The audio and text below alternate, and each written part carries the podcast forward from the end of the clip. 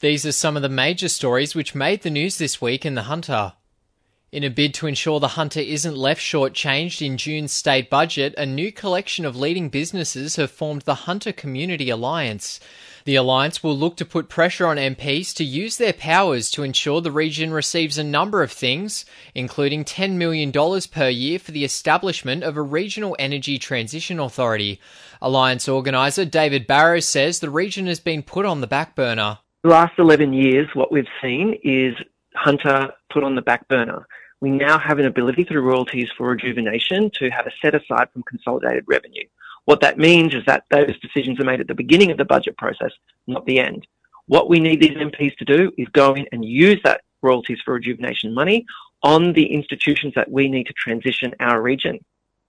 Women and children could stand to benefit with an additional $1.1 million being put into boosting services at the Hunter Women's Centre in Mayfield.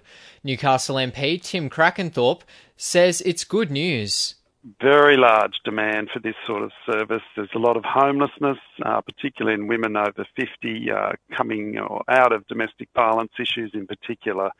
So this will go a long way to helping women to provide support services and also to educate local women and you know, let, alert them to the services that are also offered. Over 50,000 women and children are reported to access health and domestic violence support services across the state each year. A Newcastle research team may have found a link between unbalanced vitamin A levels and psychiatric disorders. They're exploring how low levels of the vitamin could also contribute to autoimmune disorders. Professor Murray Cairns says the study involved examining blood samples. In this study, we determined the genetic variants that affect the levels of vitamin A in our blood. When we, we determine the genetic variants that affect vitamin A, we can then look in other genetic studies and see if separating the problem of in observational studies that you can have correlation and reverse causality. The driver charged over the Greta wedding bus crash, which killed 10 people and injured more than 20, has issued an apology to everyone involved. Court reporter Josh Bryant. Brett Andrew Button appeared emotional outside court as his lawyer read out a statement on his behalf. In it, he says there isn't a day that goes by where he doesn't think about what happened that night. There isn't an hour that goes by where he doesn't think about the families and that he is devastated by what has occurred. And for that, I'm truly and deeply sorry. Button is facing dozens of charges, including 10 counts of manslaughter over the tragic crash in the Hunter Valley last June. A court has heard he's likely to enter pleas on the next occasion, with the matter to return to court on the 3rd of April. A lack of updated paperwork is believed to have contributed to the closing of the Richmond Vale Railway Museum. The not for profit announced its closure last week after a cessation order was handed down by Cessnock Council. Chairman Peter Meadows says the site had still been working to recover from the 2017 bushfire and had been impacted by COVID.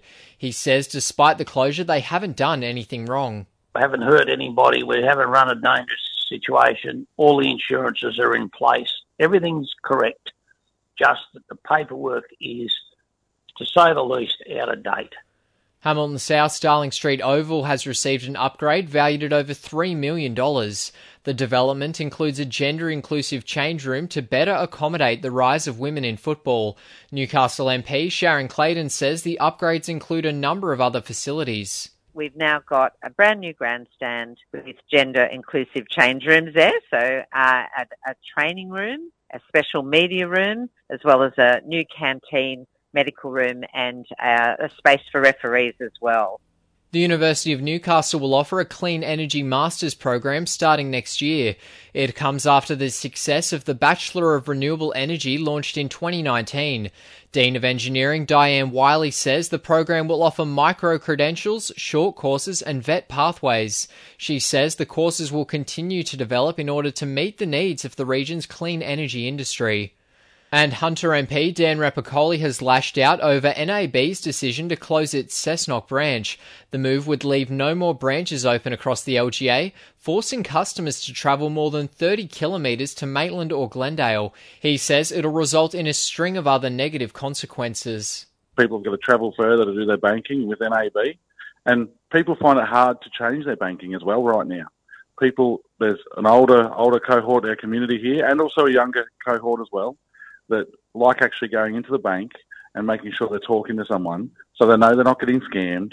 So they know that the person they're talking to is the person they're actually dealing with. 2NURFM Sport. In sport this week, Newcastle District Cricket Chairman Aaron Gray has confirmed Wests have been fined for fielding an unregistered player. He says he hopes to avoid repeats in the future. And Newcastle Jets coach Rob Stanton hopes Reno Piscopo can finish the A League season strong before discussing contract extensions. And now you're up to date with this week's top stories from 2NURFM Hunter News.